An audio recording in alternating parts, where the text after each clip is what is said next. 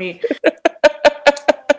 Gosh. Well, I'm glad we're we're having a little chuckle because I am too. I know this episode might be a little um on the heavier side, maybe. Yeah, I, I well, you know, I was trying to figure out how I would feel, and then I realized I don't know how I'm going to feel at the end of this um, hour because we have no control over things that we don't know about yet. So, with that being said, my I was going to my good friend, um, no, my acquaintance, I'd like to say, is our guest today. And our guest is by the name of Keith Morgan. And Keith Morgan is an author, and a lot of um, Keith's publications and um, projects result around um, childhood Holocaust survivors, and specifically within Lithuania. Um, and I we can ask about other parts of Europe as well and the world. But the reason why I say and spot out Lithuania is because my grandmother, my late grandmother, Ruth Kron Sigal, she was born in Lithuania in Shavl, which is a small um, region around the, the Baltic Sea. So her background, as we talked a little bit about both Rachel and myself about our grandparents and how our ancestry is, I thought it would be really great after having our episode with Jeanne Beker and Dr. Rachel Yehuda about intergenerational trauma to have Keith come on the show, as I've only met him once in person when this had been finished, which is basically the book Ruta's Closet, which is the story about my grandmother's life from childhood to late age, but also talking about other um, lives, other lives, and just general culture of of Lithuanians in the Holocaust, and then the people that were responsible behind it and that were part of the survival and the rescuing of my ancestry and others. I would I would guess. I haven't read it, obviously, but I've had it, and it's really special because when it was there, my grandmother um, helped to write it before she passed away. It has a note in there. Oh my gosh. So this is like a first edition. It's getting a second edition, and it's coming out um, with some other developments, which is really neat. Which I want Keith to talk about. Now, how can you say how can you say you haven't read it? Obviously, because because you don't like to read. Well, I don't like to read, but also ask that question. Well, no, because anyone listening to this might be like, well, why wouldn't you read it? It's your grandmother's story. Uh, no, because I'm pretty, um, you know, it's pretty traumatic to understand my history and my past. So I've heard lots of it, and my grandmother did a great job at archiving and going back to Lithuania four times, and literally like getting on video, which we have somewhere. It's it's not lost. Uh, she went back and got got her archives to kind of do her own autobi- autobiography right. which is incredible. And so my grandmother was also the director of the uh, women's resources group um, in the yeah in vancouver yeah. Yes. yeah. Uh, so that was extremely pivotal for so many people in that industry in that um, community. And my grandmother also helped a lot with the jewish family services association with that being said too especially in the later years of her life before she passed away. Yes. Um, my relationship with my grandmother was very heated i would say. Um, i loved her a lot but she would always with anyone in her family would always get to the bottom of things and just say like if she had an agenda for something she went and had her agenda done basically. So whenever it came to wanting to get to know you or know what's in your life, you know, she would always push you, push your buttons, be like, okay, what's going on? Why are you doing this? Whatever, whatever. You know, and I was kind of the same way, I realized, which is why there was a lot of hostility that I felt toward her. And then realizing, holy crap, I'm my grandmother's grandson. So no wonder I feel so much re- um, resistance and it wasn't it was i didn't really spend as much time with her as i maybe wanted to and now that i reflect back on it. Mm-hmm. but i understand why it was hard for me because it was so much similarities in her personality right? Um, yeah.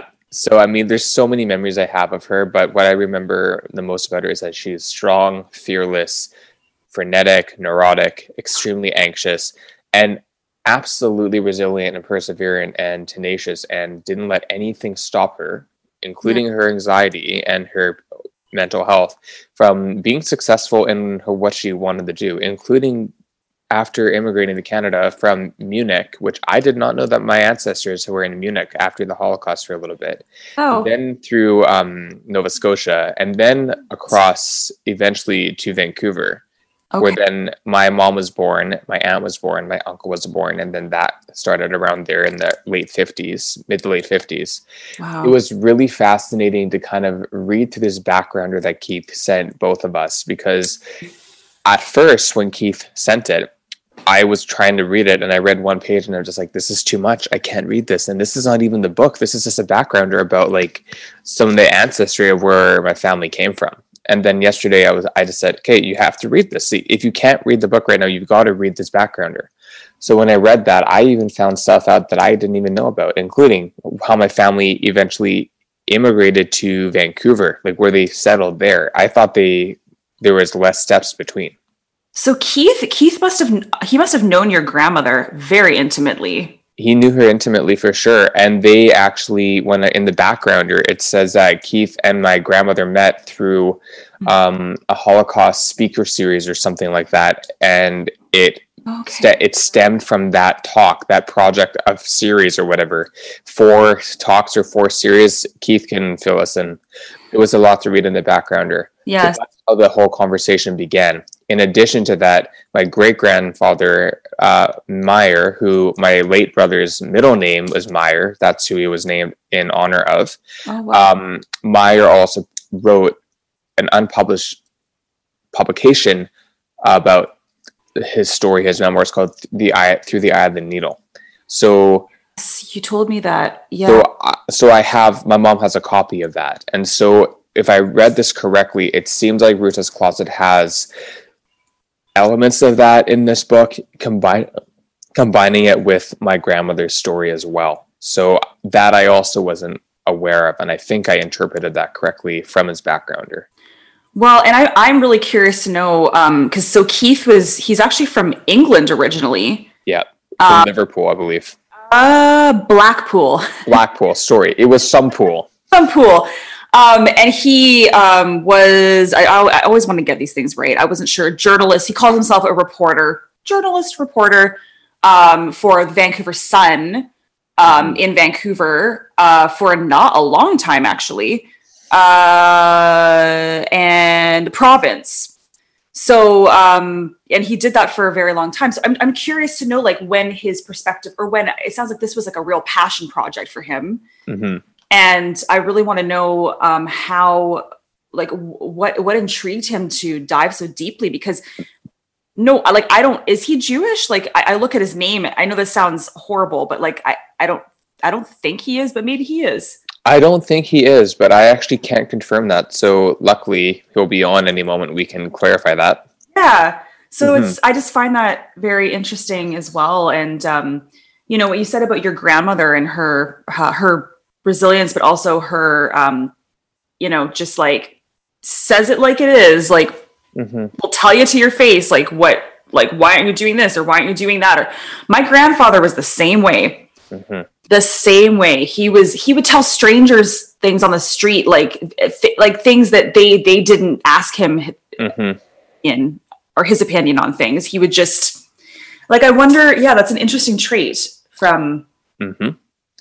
It is i mean i know everybody is different but i just it's very interesting that you say that because he was very similar in that respect you know i think any ancestry that's gone through some form of genocide or um, yeah, you know, I'm going to call it apocalypse. Any generation that's gone through that kind of stuff, Inquisition, that's going to happen.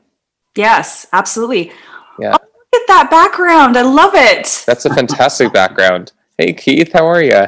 I'm very well. It seemed appropriate to have that. definitely, definitely. I mean, I ha- I I, fla- I flashed the copy that you provided me way back Oh my um, goodness! Yes. So I have that, but it can't really. Or it could be. It could sit on my shoulder, I guess. Thank you so much for agreeing to come on to our podcast. Um, I thought it would be really fitting to have you and to learn about um, how you've been and how you got to where you are and how things are going with your current project, with the story and the publication. Um, we are recording at the moment, and I did give you a bit of an introduction, but we always like our guests to introduce themselves, both about what they're doing and anything else they want to share, just so that way we cover all the bases. So if you would like to introduce yourself and cover that, you're more than welcome to. And it's nice I'll to try. I'll try to be humble. Uh, I'll, as you probably gather, I hail from the north of England. Uh, way back in the 50s, that's not the 1850s, the 1950s. Uh, grew up there in Blackpool, a seaside uh, resort, noted for fresh air and fun, as they used to say. Um, I got. I was in the rock music business when I left school for a while. Worked with Judas Priest, for goodness' sake. Shut. You, My yes, I'm sure your parents might remember that. my husband would freak out. My husband's a huge Judas Priest fan. Oh, there you go. We'll talk another time about that. Uh, but then I, um, I, I, I left them and went to work for the Evening Gazette in Blackpool. Uh, worked there for a few years uh, as a reporter, cub reporter as they call us at the time. Uh, and then I came to Vancouver and joined uh, the province newspaper. Uh, covered the crime beat for quite a long time. Um, they seem to think that all Brit reporters are crime hounds. It's probably it's probably true, and uh, so I, I, uh, I did that, uh, did all kinds of stuff, and um, eventually I got into writing a column about people who make a difference at home and overseas. And guess who was one of my first uh, stories? It was Ruth and it Mm. came like so many things. It came in by sheer chance. Uh, it was a friend of the family who said, "Oh, you ought to talk to Ruth Sigal. She's talking to young people about her survivor experience." And then my uh, Rachel, my, there you go, Rachel, my uh, my daughter, I always call my favorite daughter. Um, she uh, she jumped in and said, "Dad, I I remember." Um, a, a- speech, a talk from her. She's really good. Ah. That was back in my goodness, when was it? 1990s or so. Yeah, uh, and uh, we got together, and you know what? The first instinct as a newspaper guy was, "Wow, this is one heck of a story." And uh, I and that was it uh, initially, and I got to thinking about it. Uh, wrote the story, got great response, and uh, and then um, I just thought more and more about it. Then one Sunday morning, I woke up mm, maybe a year and a half later and said, "You know what? This is such a great story." With a great message. There's a lots, we all know there's lots of survivor stories and they're good and everyone has a good story to tell. But this was exceptional from a news point of view, right? It was a human point of view. It was really interesting and had a great message. And it was about an obscure part of Europe, the Baltics, that very few people knew about. And so I went to my boss and I said, you know, we can do more with this. So we collaborated with the Vancouver Holocaust Education Center. And we produced a four part cliffhanger uh, kind of feature series called Hidden from the Holocaust. And, uh, we, and, and then we featured um, all kinds of uh, parallel stories that were going on at the same time. So, uh, and it was primarily uh, aimed at uh, high school um, students. Yeah. And uh, my bosses were really, really thrilled when they sold an extra 25,000 papers. Um, yeah, of course. You know, and uh, and so um, that wasn't the end of it. And Ruth told me this is not the end, and I said, "Wow, okay." And uh, so um, it went from there. And then again, you know, I had a little time passed, and I thought, um, I need to really tell this story in book form because I, I, I believe it has resonance and there's so many messages for today. Um, you know, and of course, as you probably realize or remember, uh, Ruth was talking not just about her experience, but relating it to um, genocides around the world now. Mhm. know, and uh, she was was you know, and she told me she woke up in her fifties and decided it was time to tell a story, Mhm. um, and so that and that and that was it, and so that was it. Put my head around the editor's door and said, "Hey, guess what? Ruth's been uh, is reuniting with her rescuer in Lithuania." And he just looked at me and said, "This is Michael Cook," and he said, uh, "Why haven't you booked the tickets?" And that was it.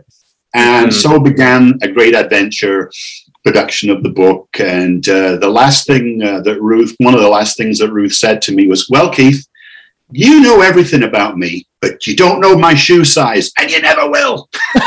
great, great sense of humor, as you well know. Um, we got on like a house on fire. And and you know, as she was sick, as when she got sick, I promised her that it didn't end here, that it would proceed, and that I would use every opportunity I could to tell this story and expand it. And here comes the podcast, and that's that's where we are now. You're up to date. Wow. Unbelievable. Unbelievable. And to be frank, I don't even know my grandmother's shoe size. So there you go. I don't have Oh. any privileged information to you, I gotta say. All I knew that she always wore the same pearl white pumps, had about a hundred pairs in her closet, and whenever she got a new pair, it was the same thing. That's the only thing I can tell you that I do remember. It was always the well. same. Walk in, it was like a library ballet slippers, but they were pumps and they were white. That's all I remember. Thank you so much for uh, in that introduction and for clarifying some of that information. I feel very privileged and humbled that you were so quick to respond to me reaching out to you, and to that her story is being shared, and that me and with the support of Rachel can continue sharing that and helping to support the spread of that story beyond what this capacity might be right now. Yes.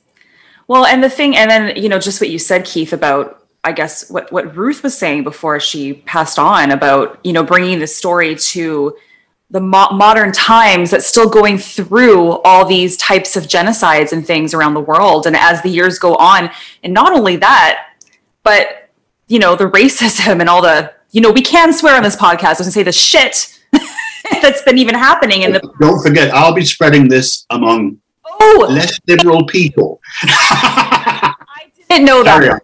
I, I appreciate that. I will not, not swear again. Apologize.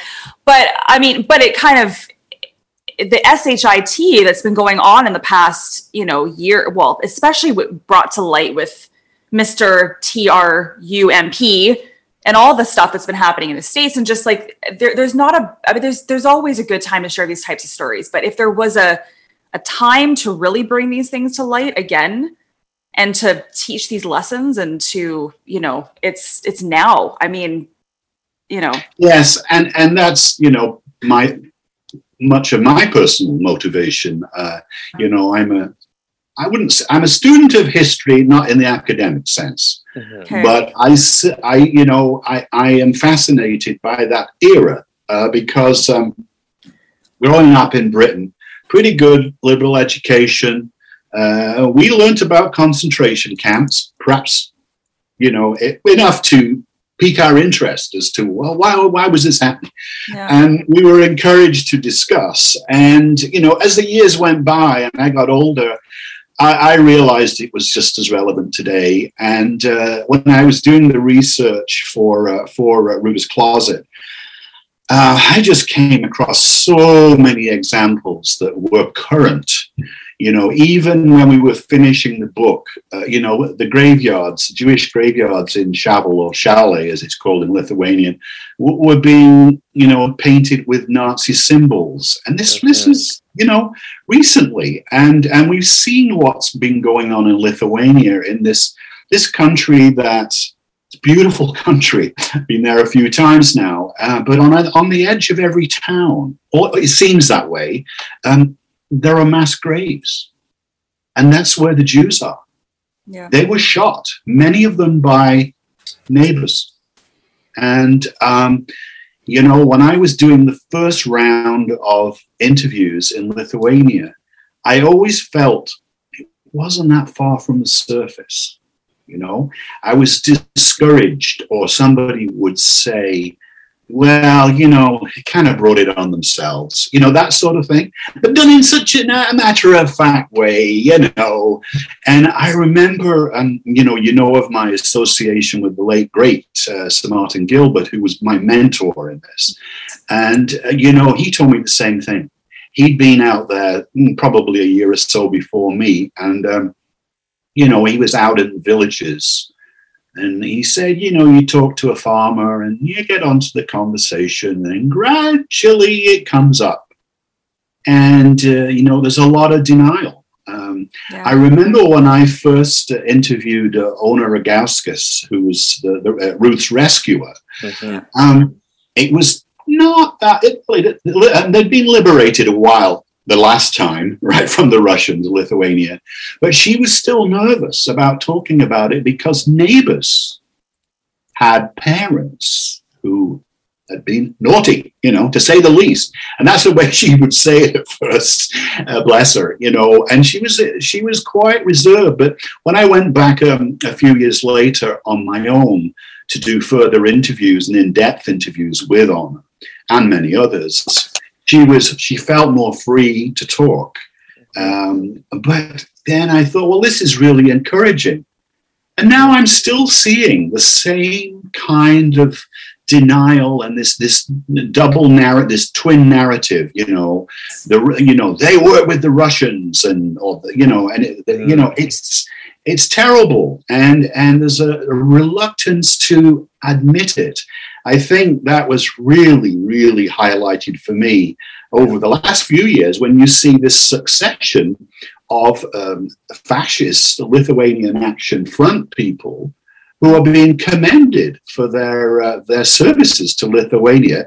In in that case, fighting Russians, you know. Um, uh, but boy, did it come home to me quite recently um, when I came across um, a woman in Chicago called uh, Sylvia Foti. And she was, uh, I, have spoken to a little bit, but I, am going to be interviewing her for the podcast, obviously. Yeah. And she um, she was doing, ostensibly seemed to be doing um, kind of a family biography and taking it over from, I think, her mother. Um, mm-hmm. Forgive me if I've got that slightly wrong, but that was the idea. And she suddenly realized this man who had been her grandfather, who'd been commended for being this Lithuanian hero, when she started digging into it, mm-hmm. she found out that he was a mass murderer of Jews.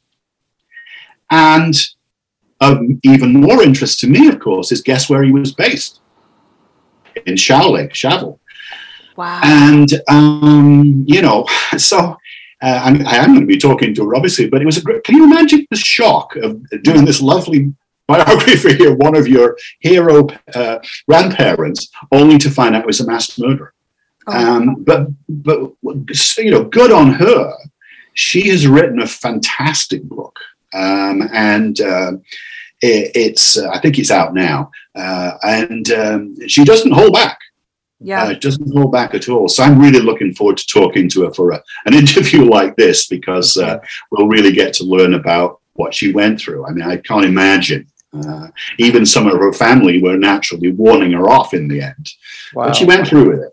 Um, so, I mean, those kind of things just reinforce the fact yes. that, that, this story needs to be told. Mm-hmm. Um, I think what am I going on too long here? Not at all. No, well, please. I think one of the things, you know, um, I think that struck me about this story and will go with me for the rest of my life. I mean, I'm not I'm not plot spoiling here because we know what happened, um, and that is that um, in in the Kinderaktion, which is a, was ha- happened in a number of ghettos, where basically the Nazis uh, went in and uh, removed all the children, and uh, well, they took them to Auschwitz, and the story is um, that uh, they came into the Shavl uh, ghetto. Uh, uh Meyer and Gita um, uh, Kron, parents obviously of of Ruth,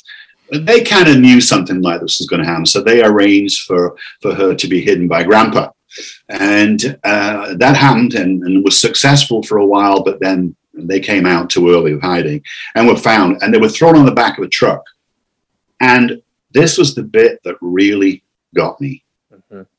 For, there was a scene, which I've got witnesses to, where um, uh, second cousin uh, Wolf Pissahovitz, who was the ghetto doctor, was arguing with the commandant, saying, You can't do this. You owe me.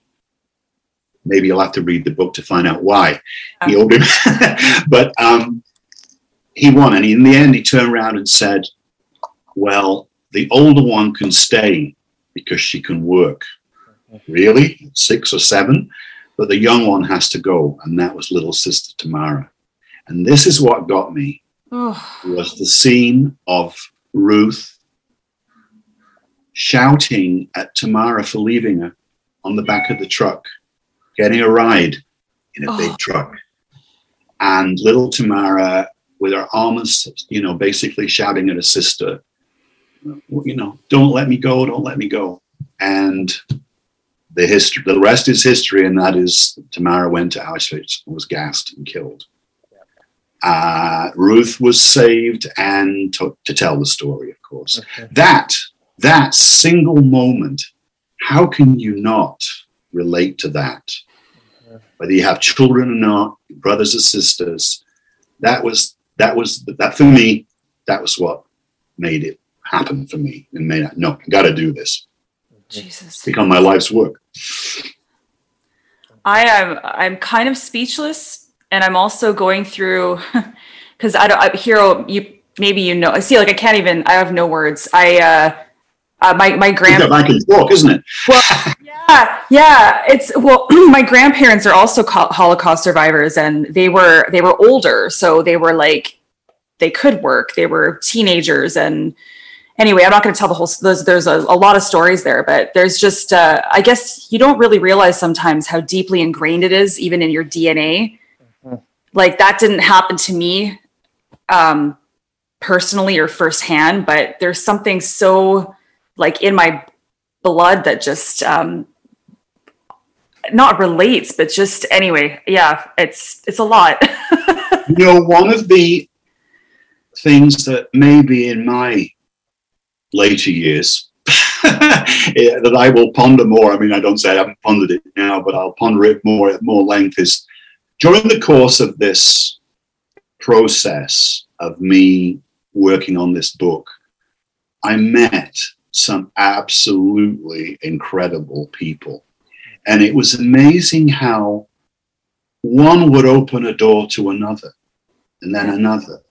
And how, and you, you, you can't help but think, mm, meant to be, this was meant to be. yeah And I remember, you know, you might not know this, uh, Hiiro, but um, one of your um, grandmother's firm friends was Robert Krell, uh, who's, you know, um, done a lot at uh, Vancouver Holocaust Center and many other things academically.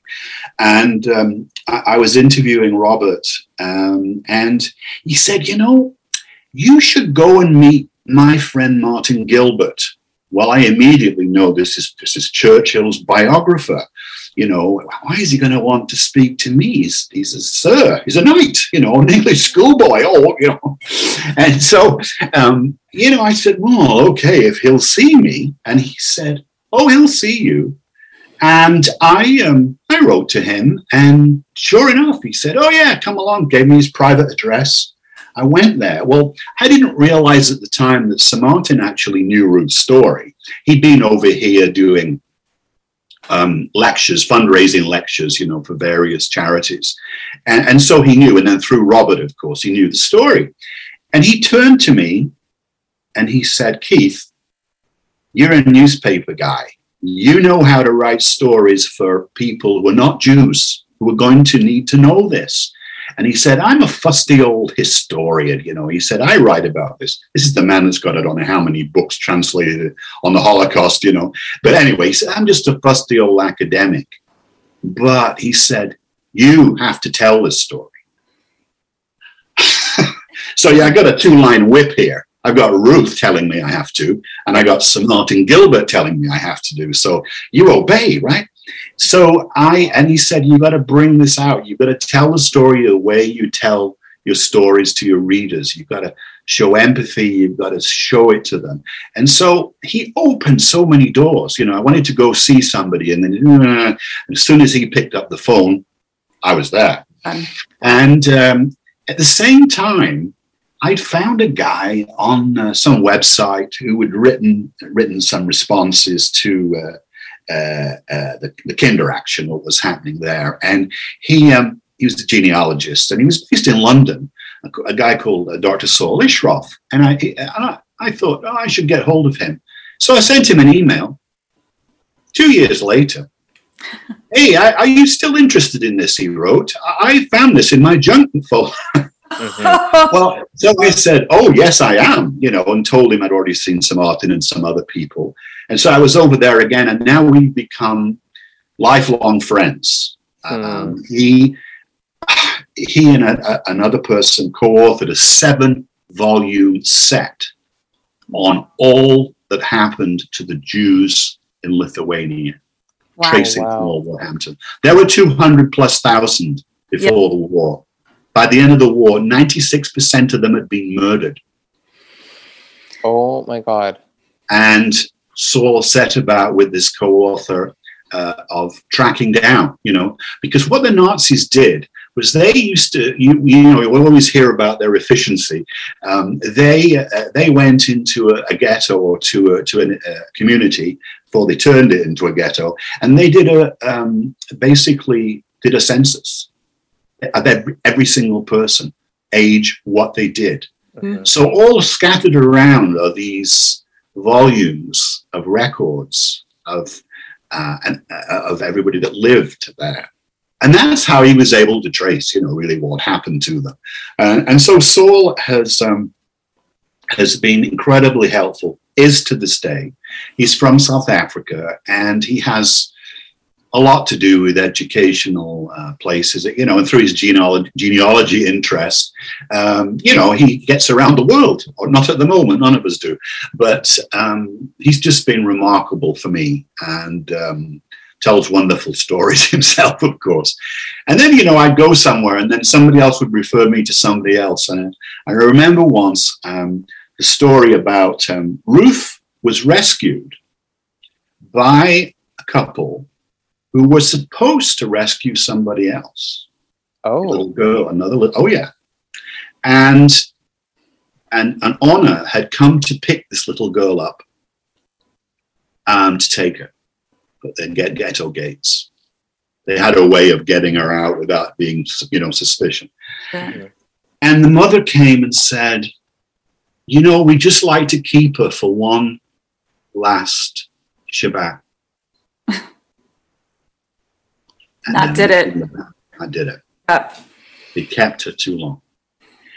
And so those people worked in the factory that Meyer Kron, you know, was the chief engineer. And they came, knocked on his door and said, you know, your daughter can be saved. I was about that for selflessness. And um, and so that's how that happened. And years later, of course, I'm doing the research. Well, I knew the names of this couple. And I then found out that a woman I'd met in London who'd been quite helpful, she'd responded to an ad I put in the paper about looking for Shavl survivors. And she said, uh, Oh, I know them. They were friends of my parents from Shavl. And uh, they now live in, they lived in France. Mm. And, but they've died. But you know what? They have a daughter in Israel, but she couldn't tell me where she was. Well, I have a friend here who's got a sister in Israel. And I, I said, oh, I wonder if she could help me. Phoned her up, her sister, and she says, Oh, yeah, she's my dentist. of course. Of course. Oh, gosh. It's unbelievable. So, and, uh, you know, wow. and that just keeps happening you know. And then it was like um, the uh, one day my uh, my phone rang at some uh, ungod- ungodly hour on the west coast. Right, I thought, oh, yeah, this is a coast from back. This is a call from back east. Must be. Sure enough, guy gets on the phone. He says, uh, "My my name's Gene Luntz." I'm thinking straight away. I think I know that name. And he said, Hey, I was just doing some research and I came across your name writing a book about this. And I said, Yeah, that's right. Mm-hmm. And he said, Well, um, my father, and I immediately knew this was his original name was Munsis. And his father was a ghetto gynecologist who no had conspired with Wolf Pesahowitz to uh, save unborn children who were threatened when there was a ban on births. And uh, he said, "I may have some things of interest to you." You know. Now that this was a this was a funny call because he said he realized I was from. Uh, now this is another rock another rock story here. Okay. So he, he, yeah, he said, uh, "You're not from here, are you?" I said, "No, I'm I'm from the north of England." And I, he said, oh, "Have you always been in news?" No, I was in the music business. Oh, my friend, one of my friends is. I've just had Christmas with him, and he's in the music business. And he said, "I'm going to say you're from somewhere like Blackpool." And I'm thinking, how does a New Yorker know how what a Blackpool guy talks like? Yeah. And and he said, "Yeah, well, my friend's from Blackpool." And I said, "Oh, really?" He said, You might know him. I said, Well, I doubt it. You know, music business, Blackpool's big music business. I was beyond there anyway. And he says, His name's Graham Nash. The Hollies, Crosby, Stills, and Nash. oh, yeah, I do know. I actually have every album he's ever done. and it turns out he's an artist uh, agent in photography and stuff because he's Graham Nash now a photographer. And, oh. and so he furnished me with these great, great material and told me the story about how his parents were separated when they liquidated the ghetto mm. and how, um, you know, basically they thought each other was dead.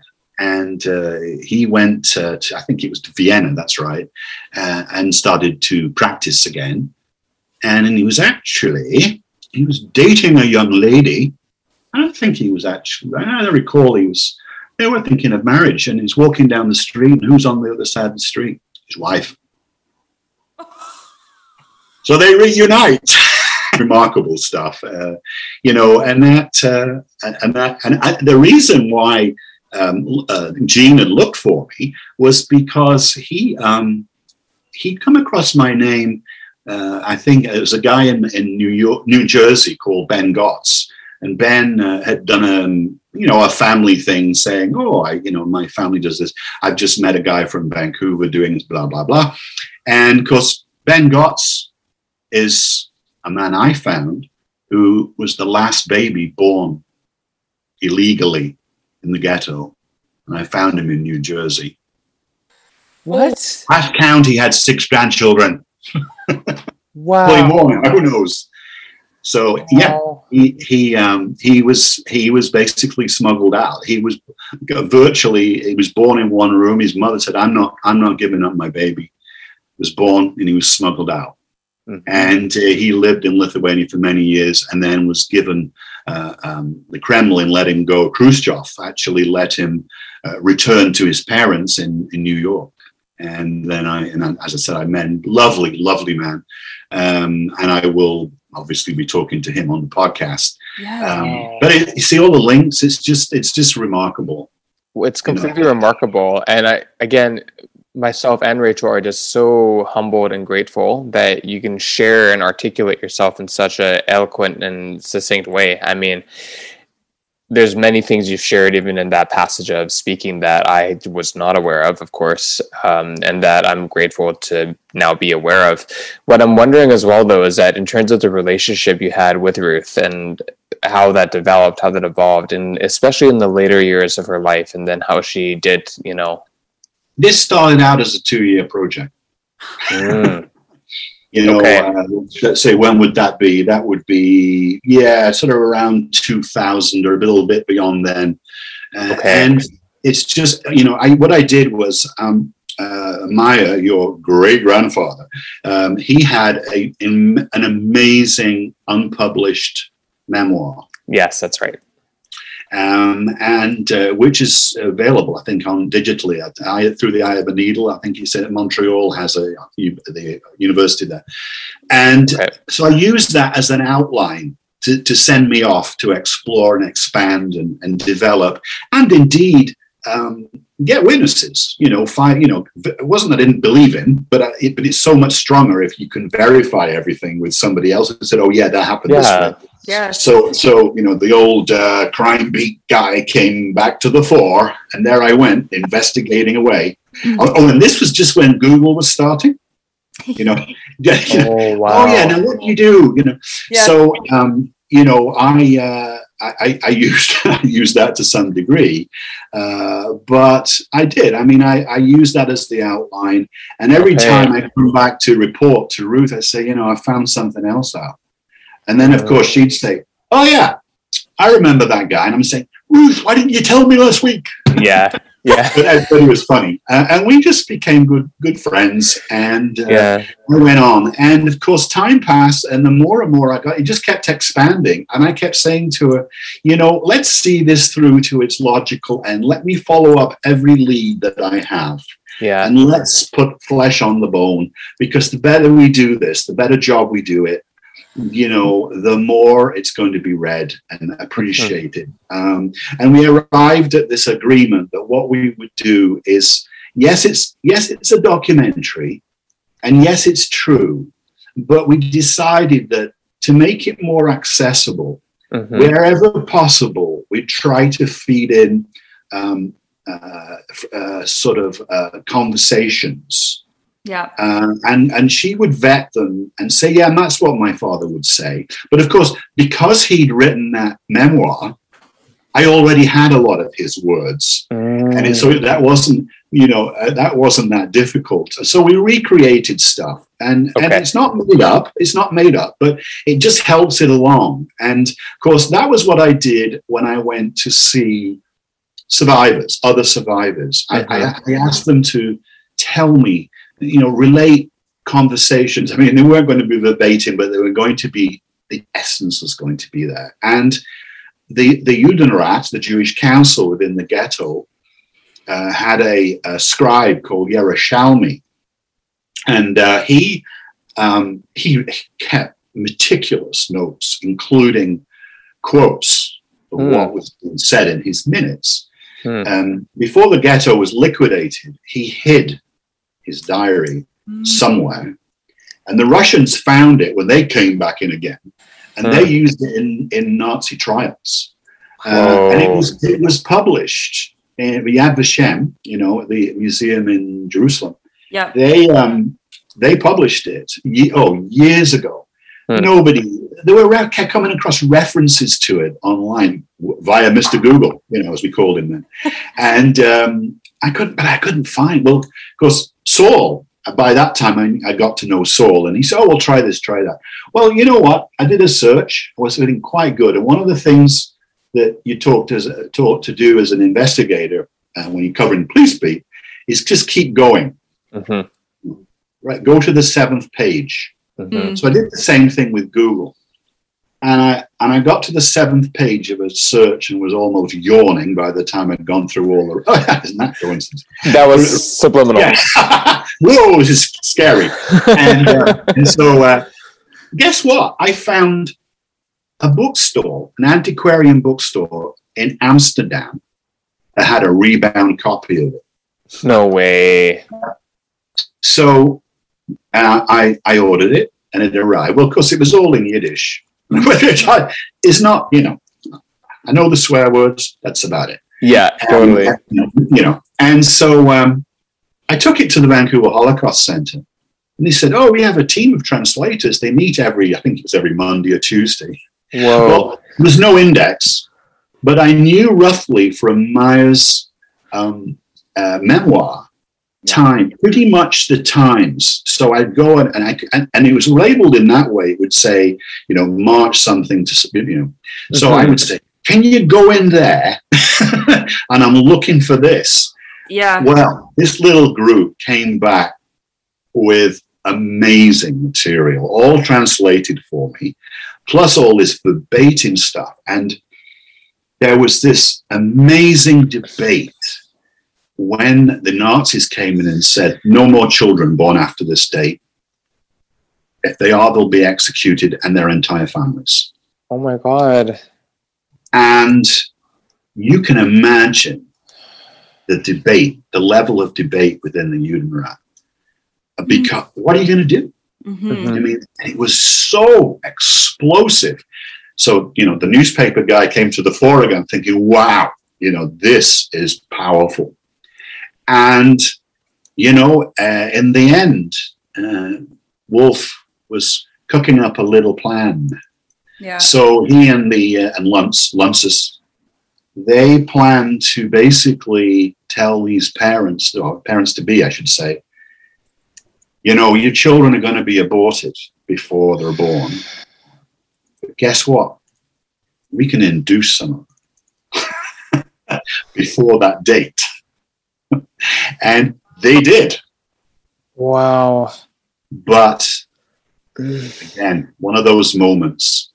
I had this story from Pesahowitz about him carrying out the abortions. Yes. Can you imagine? No, not No. even close. And Jesus. he goes through, goes through the day and explains how they do it with these rudimentary tools. Let's be honest, you know, and and I mean not in too gory a detail, but he he, he does. And then he turned to his nurse, who was his cousin, married. Well, no, no, hang on, it was his sister-in-law, right, married to his brother. And she hopped on the table and had her abortion. No.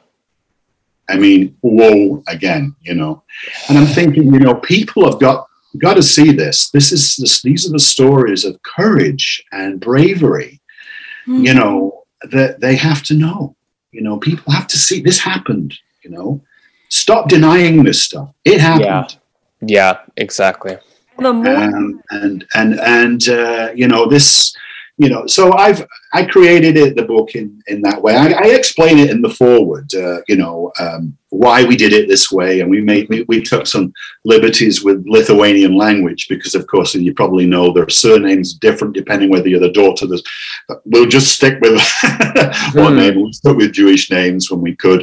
Um, Sure. But we told it, it. I mean, in a nutshell, um, which I find hard to do, as you've gathered, um, it's um, it's a story of courage. It's a story that focuses on one family, that basically tries to tell the wider story of the ghetto in Shavl than the, the much wider story, the Holocaust story. Mhm. Uh, and I draw upon every resource I, I can to do that. And, you know, when I was first starting as a reporter, it's about people yeah. and you tell their stories.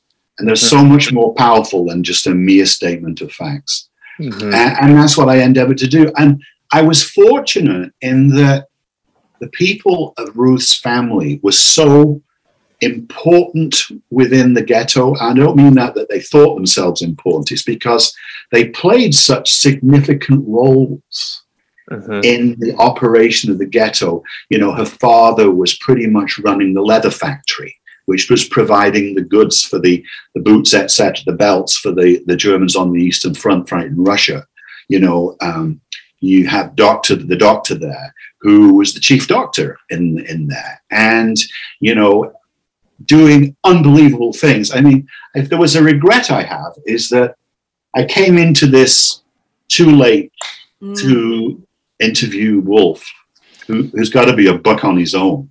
I mean, it, it just the, the bravery and the conflict, you know, saving lives, right? But then being in a situation where he has to carry out abortions.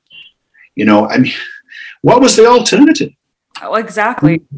you know, the genius, you know, and I'm told there is another incident later on where you kind of left guessing as to what happened. And it's when the liquidation happened. Mhm. And I think it was um, uh, two sisters came in. They had a member of the family in a little hospital, and they wanted him to kill to kill him, kill her by lethal injection.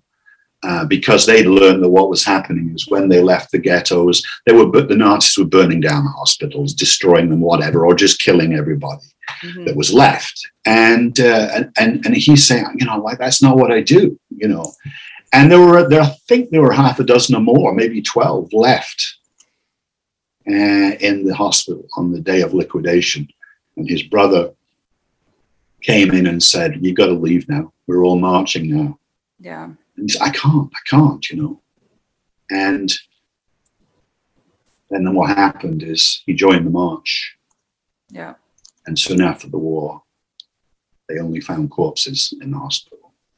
Yeah. Why? you left to guess, but can you imagine? Haunted him for the rest of his life. I remember reading something from him actually um, in his, one of his diaries or a reference to it. And he said, you know, he basically asked for forgiveness from the chief rabbi in Jerusalem. Mm, It's reported that the chief rabbi just shook his head and said, I'm not. "No, nothing to re- nothing to regret here." Mm, hmm I haunted him for the rest of his life. Um, um, and you know, remarkable. I, I should, you know, I, I mean, I've told you quite a bit about, you know, things as they affected the ghetto. Um, Mhm. the Rogaskis family were remarkable. And you know, they he was a teacher, little schoolhouse, and that's where um, Ruth was hidden. And um, Okay. and uh, that's where the name comes from, Ruth's Closet, because she came out with this incredibly Jewish Jewish accent of the time, hmm and they said we've just got to get rid of this, you know. So she was being taught Lithuanian, how to speak Lithuanian, and anytime there was a knock on the door, she'd run into his closet and hid. Mhm. Right. And uh, and then other times, if there was a guest come over, she'd hide upstairs. And every time she dropped something or did something, Ona would say, "Oh, it's mice." You know. Right. But then one day, um, a woman came around uh, with her little daughter. and little daughter ran off upstairs and, and pulled up the bed sheet and looked, and there was little Ruth. Oh yeah, right. And she ran down and said, Mother, mother, you know, there's a girl upstairs. No. and Anna said, To this day, I don't really know whether the mother figured it out or not, but it was never a problem. Uh, they were incredibly brave. When I interviewed Anna and said, Why do you do this? And she said, It was the right thing to do. yeah. It was that. It was the right thing to do. Well, it turned out that they were hiding Jews in the barn at the back, so that they would they would have this kind of underground railway, you might say. So they'd be there for two nights, and and Ruth would come out and see them and all these eyes in the barn because she at some point she was playing out, and she see all these eyes behind through the slats and that, you know, and and uh, yeah, it was just the right thing to do. Um, what's um, too, truly uh, remarkable is that uh, she had lost her son, very young, Rimantas, to diphtheria. I think maybe six months before everything started to go bad. Okay. And uh, she always said she'd save a child, you know. And, and um, I don't know if you know this, but within a few months of her being, Ruth being there, she contracted diphtheria. Uh, Really? oh, Yeah. And so um, Wow. when when uh, when uh, the Germans were Nazis were invading, everybody else was running to the supermarket, or the equivalent thereof, you know, to get food, Yeah. and he was picking up things like diphtheria serum and medications. So, sure enough, it was uh, somebody else in the pipeline. A doctor came and delivered it and injected her, and she got well, obviously.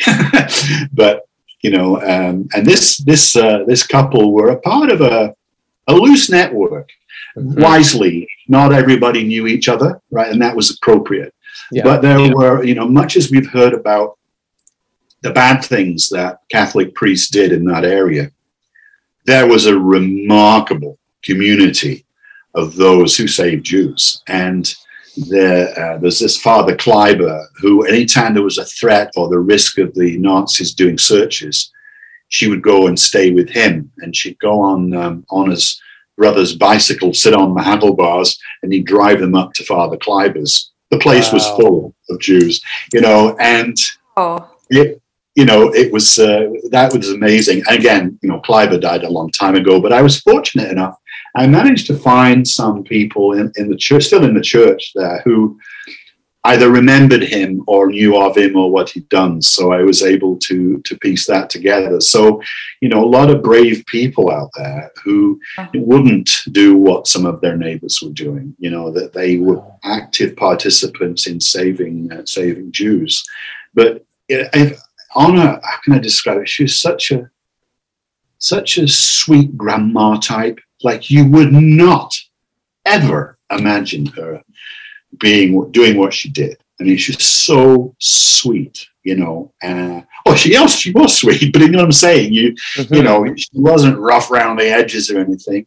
She was her Christian duty to do that. Wow. And you know, one of the other things that, that struck me, uh, she um, she had to introduce her to other people. Once she got comfortable, Ruth, that she had to be introduced. So she was introduced, I think, as a a niece from somewhere else and she they, they staged this arrival on a the back of a truck. Oh, and, wow. you know, and horse drawn of course. And she arrived to great oh not you know that kind of stuff.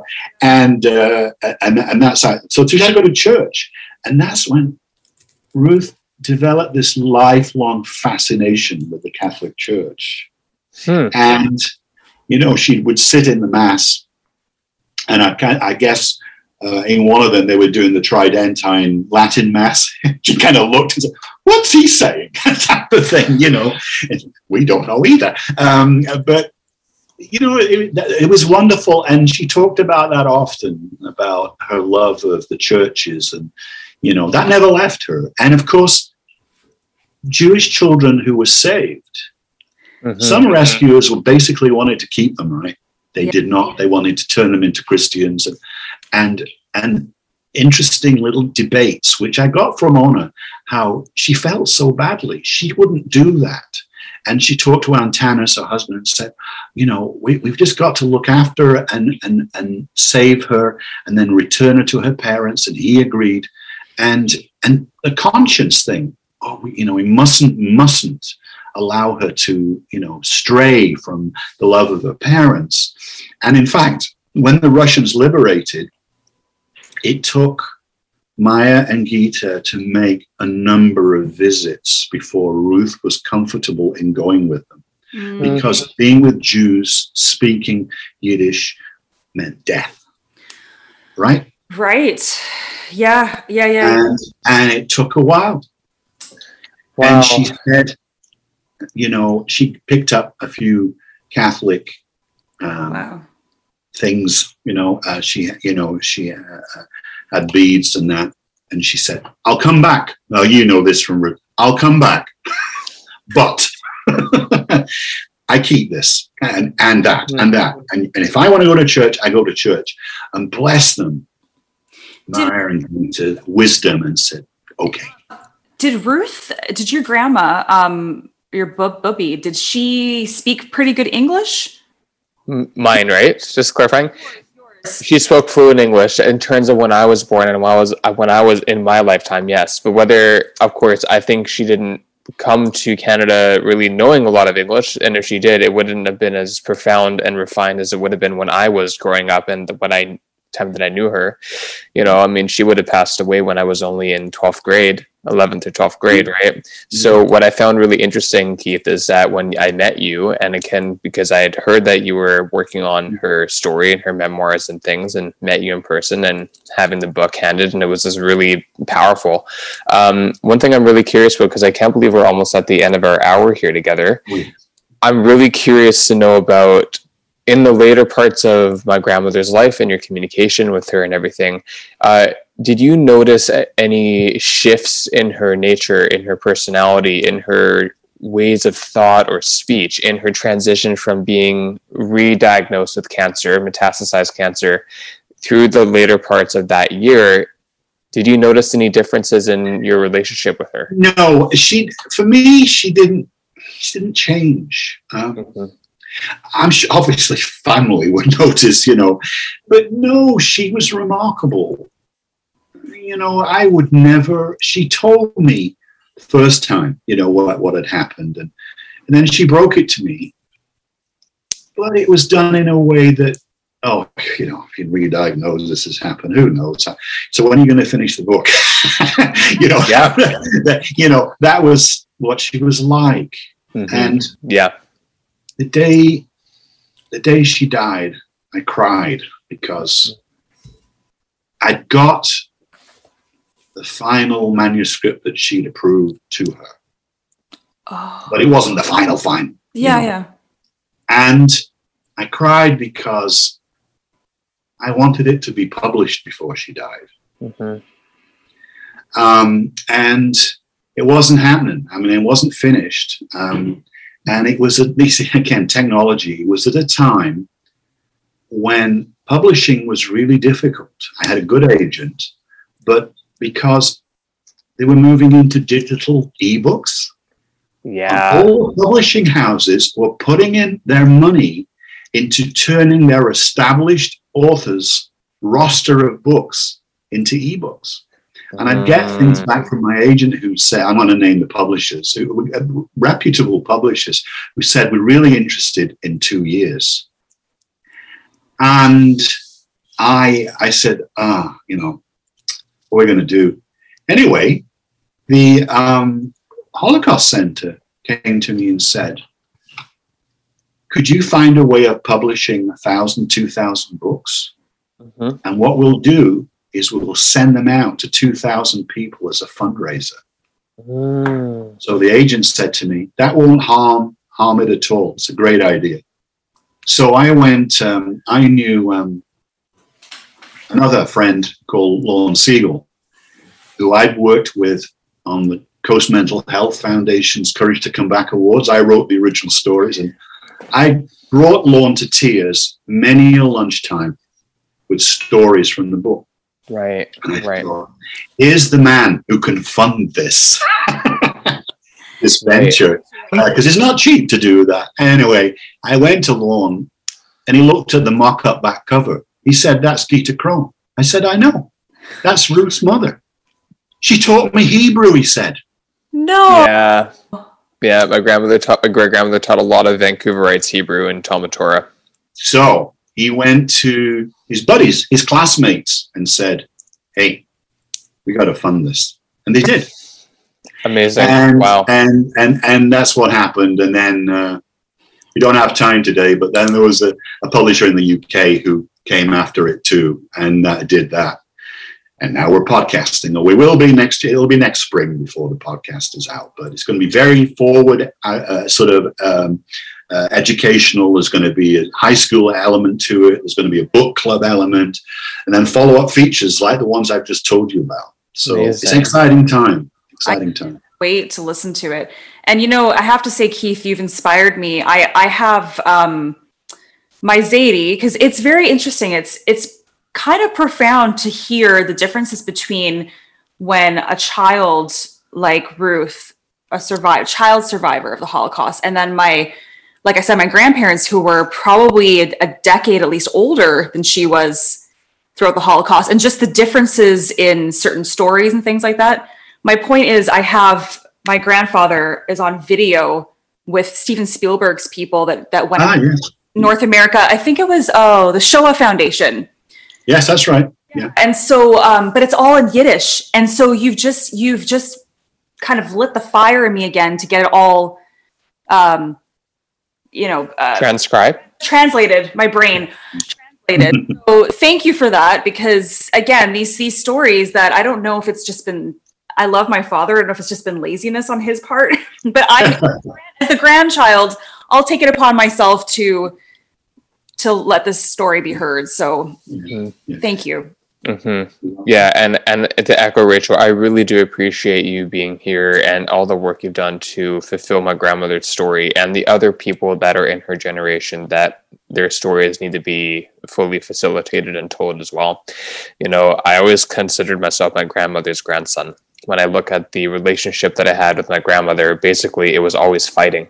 That that was basically my outlet for anger and rage. And same for that. We butted heads nonstop. And so when I look at my relationship with my grandmother now looking back, I do wish that I got to spend more time with her and she offered that ability to spend more time. But all I could think is we're just gonna gonna end up fighting. why do why should I be around a person right where I'm to be fighting all the time because that's coming from a, a kid's mindset of like I don't I just let me be in peace, right?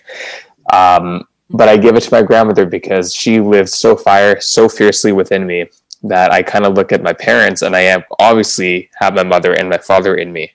But it's interesting. I always say to people, I'm my grandmother's grandson first. I feel like I skipped a generation.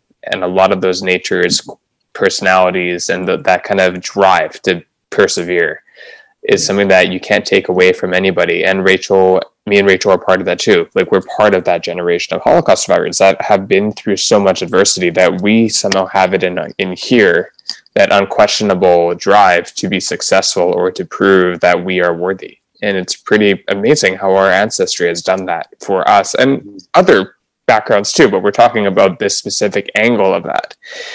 So thank you for capturing those stories of those people and uh, for those are just some of the stories. There's many more, you know. Uh, oh, I've tons you of stories.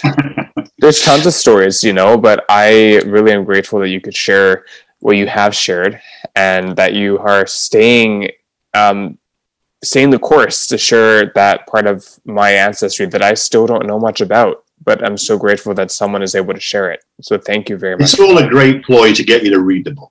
Yeah, yeah, it is definitely a great ploy for sure, and it'll definitely happen. Definitely happen.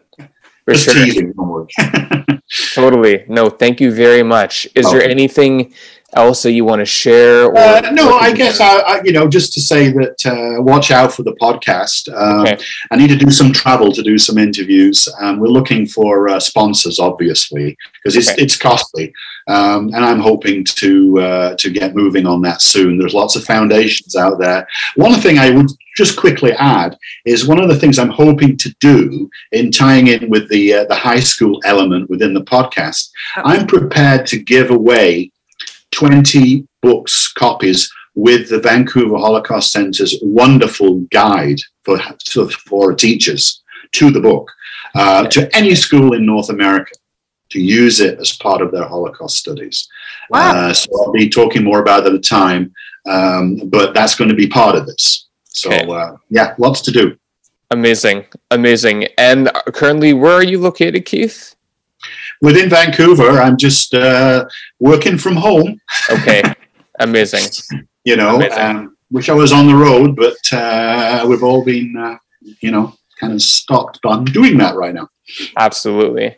Okay, well, please keep in touch. If there's anything that myself or Rachel can further to do and support what's happening, please let us know. And we will have everything in the show notes and have your episode, this conversation published within the next seven to 10 days. Okay, let me know. Thanks very much for the opportunity. Ruth would be proud of you.